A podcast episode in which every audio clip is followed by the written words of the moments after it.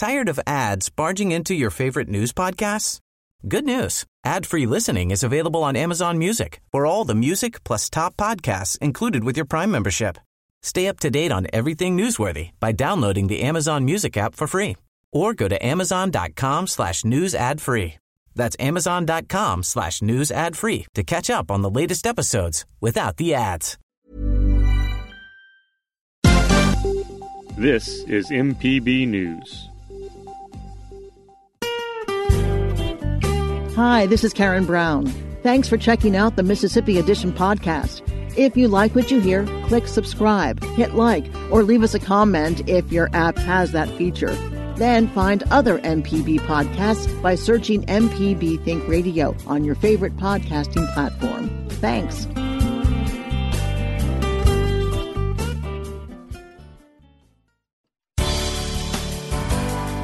Good morning. It's eight thirty on Friday, July tenth. I'm Karen Brown, and this is Mississippi Edition on M P B Think Radio. On today's show... But I am also hopeful that this will likely serve as a wake-up call to the people, not only in these counties, but in the people across the state. The governor announces upcoming restrictions on a number of targeted counties and defends his legislative vetoes. Then leaders at U M M C urge residents to take personal responsibility for keeping themselves and others safe from covid nineteen. Plus, how the National Endowment for the Humanities is helping Mississippi institutions during the pandemic. This is Mississippi Edition on M P B Think Radio. Mississippi Governor Tate Reeves is tightening restrictions in thirteen counties with significant spikes in coronavirus cases. Reeves made the announcement yesterday during a press briefing after hinting tighter restrictions could come as cases and hospitalizations continue to rise. I'm going to alert you to what is most likely to become new, a new order with tighter restrictions on thirteen counties that are seeing the greatest risk of spikes in covid nineteen. Make no mistake, the risk is present everywhere. The virus is in all of our communities, in all eighty-two counties. But it is most visible and the most community spread is occurring in the following counties: Hinds, DeSoto, Harrison, Rankin, Jackson, Washington, Sunflower, Grenada, Madison, Claiborne, Jefferson, Wayne, and Quitman counties. These orders are based off of the greater restrictions that we put in place earlier during covid nineteen in counties like Leake and Scott and Neshoba. I am hopeful that the additional restrictions will have some impact, but I am also hopeful that this will likely serve as a wake-up call to the people, not only in these counties, but in the people across the state. While the spread of the virus is worse in these counties, the spread of the virus is occurring everywhere in our state. The restrictions are a response in part to a healthcare system under stress due to widespread community transmission. Doctor Thomas Dobbs is the state health officer of Mississippi. Yesterday, five of our biggest hospitals in the state had zero I C U beds. Zero.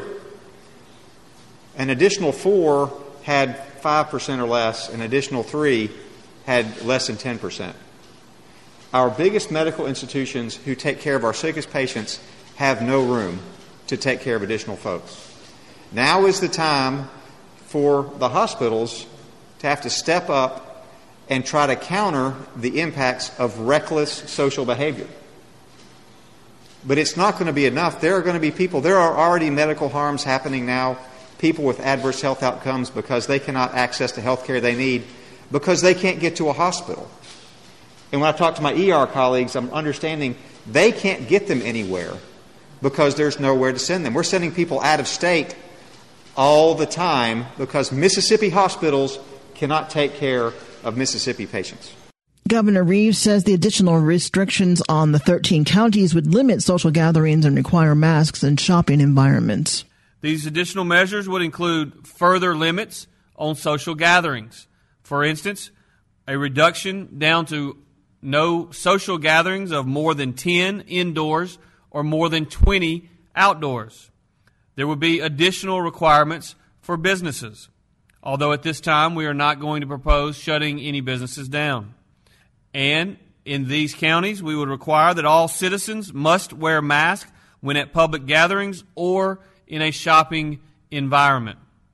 To my fellow Mississippians, please take this as an alarm. Our numbers are getting worse. We need your cooperation. I know that no orders will be effective if we do not have the participation of our people. It is up to all of us. If you live in any corner of our state, please follow the rules that are currently in place. If you live in these counties, please adhere to these additional rules. The limit of ten people indoors does not apply to businesses, restaurants, or bars. Reeves said there are other measures in place to manage public health in those places. Reeves also defended his decision to veto certain le- legislation, including two prison reform bills and the education budget. Reeves took exception to a part of the education budget that redirects money from the School Recognition Program into the M A E P. Reeves stood by his characterization of the program cut as a pay cut for teachers. If a twenty-three thousand one hundred fifty-seven teachers are entitled under current law to receive additional pay because they have earned it, and that money is not there, that is a pay cut for those twenty-three thousand one hundred fifty-seven teachers, any way you look at it. And so if you are having education professionals claim that that money not being in the formula is going to lead to reduction in staff, here's what I would tell you. The M A E P formula was funded at a level that was over forty million dollars more in F Y twenty-one than it was in F Y twenty. Now keep in mind, virtually everyone else in state government took five to ten percent cuts. Kelly Riley is executive director of Mississippi Professional Educators. She says the education budget bill cuts funding of the M A E P. House Bill seventeen hundred, as passed by the legislature, um, and I do need to say that I have not seen the governor's veto message yet, so I can't speak specifically to what portion of House Bill seventeen hundred he vetoed. Um, but as it was passed the legislature, Um, the M A E P was cut by approximately thirty-seven million dollars, and overall the formula itself, which is provided for and specified in state statute, in which state law requires to be fully funded each year, but which, of course, has historically been underfunded. Um, the formula itself was underfunded by about two hundred fifty million dollars for fiscal year twenty-one. Riley calls the school recognition program an incentive program and tells our Michael Guidry the governor is mischaracterizing the shift of funds by calling it a pay cut.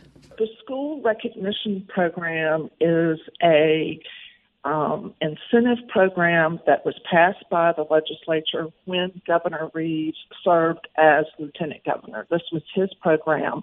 Um, it is a program that provides bonuses to teachers in schools that are rated an A or a B, or in schools that move up one accountability grade ranking. Um, and, of course, those accountability ratings are based on student performance on statewide assessments. Uh, the governor has characterized this as a pay cut. You said that uh, it is an incentive program. Does this money, the program's called the School Recognition Program, uh, is this money directly tied to the teachers, or is it given to schools to then appropriate to teachers? Um, the latter. The, the legislature appropriates the funds to the State Department of Education, and the State Department distributes those funds to the schools that have earned the bonus, um, and those school districts then pay the pay the teachers. Um, teachers typically receive these funds in December. Um, when the program was originally created, the distribution of the funds was decided by a teacher committee at each local school building that received the funds. Um, due to um, challenges and problems with that form of distribution. Program guidelines were changed in recent years so that the funds were distributed evenly to teachers within the school.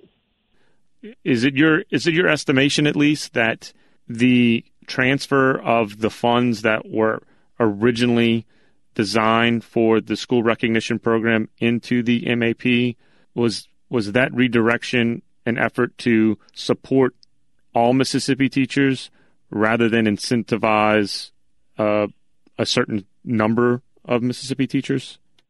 I, I think the redirection of the funds was an attempt by the legislature to minimize the cuts to classrooms throughout our state.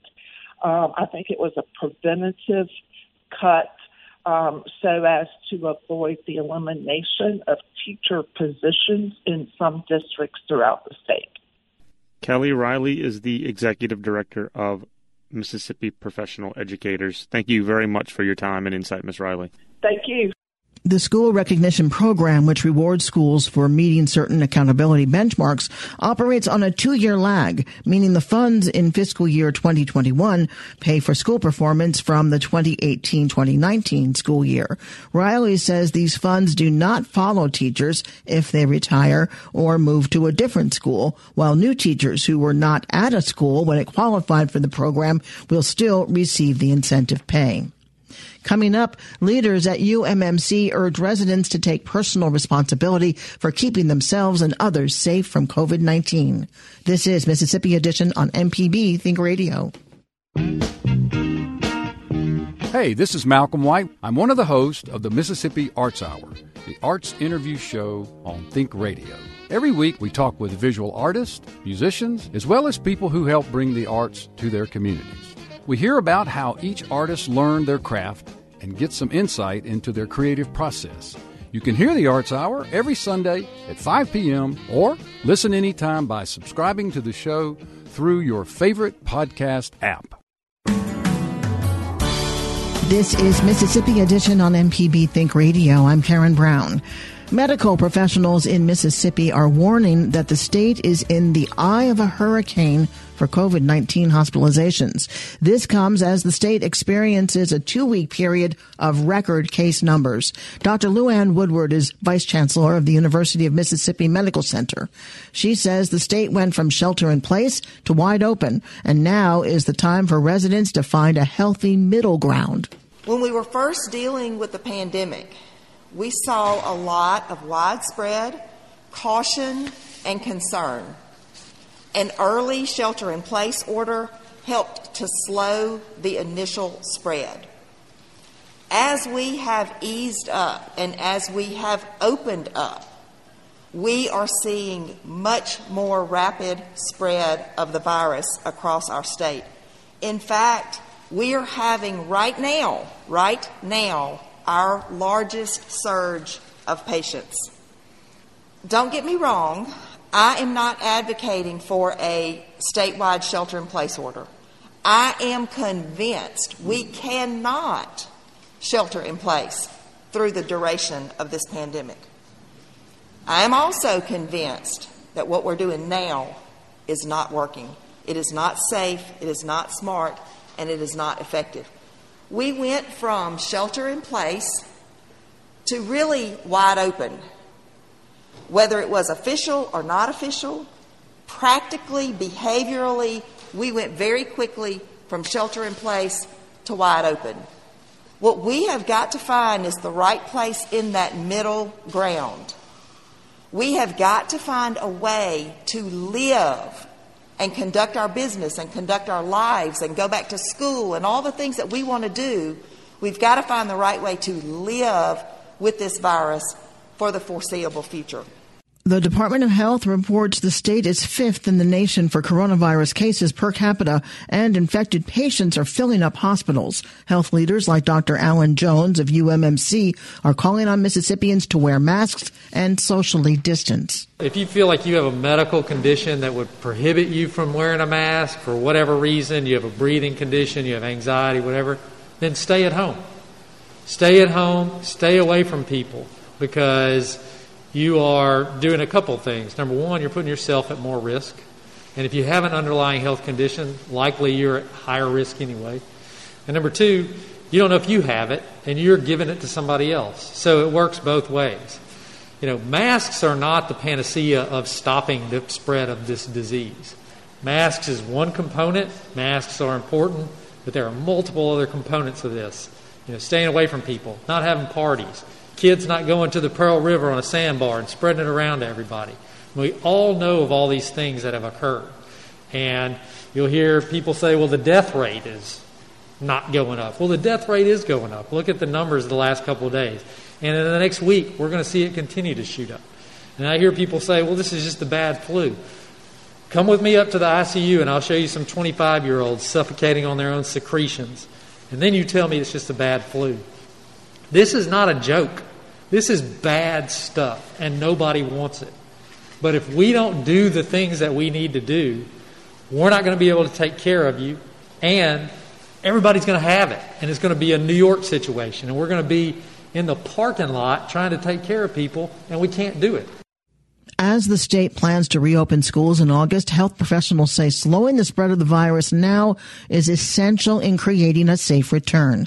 Doctor Anita Henderson of Hattiesburg and president-elect of the Mississippi chapter of the American Academy of Pediatrics.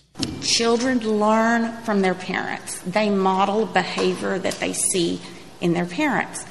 So we need our parents and our grandparents out there wearing their masks, wearing them appropriately, so we can teach our children how to do that. Doctor Dobbs has said that masks, social distancing, hand washing, and smaller school sizes and smaller classroom situations are going to be critical for us to get back to school and to keep our kids in schools so we can safely take care of our children along with our staff. So we're asking for your help as pediatricians. Um, we want our kids physically present in school because we know that those children will receive the services that some of them are unable to receive from distance learning. We have special needs children, special ed children who receive therapies at school that cannot happen from distance learning. To ease stress on the healthcare system, University Medical Center has launched a Mask Up Mississippi campaign to encourage everyone to wear a mask to help slow the transmission of the virus. Stay up to date with the latest in coronavirus-related news by visiting mpbonline.org slash coronavirus. Coming up, how the National Endowment for the Humanities is helping Mississippi institutions during the pandemic. This is Mississippi Edition on M P B Think Radio. If you're a parent on the go, but still want to stay informed about your children's education, subscribe to Mississippi Education Connections podcast and listen on the go anytime, anywhere on your favorite podcast app.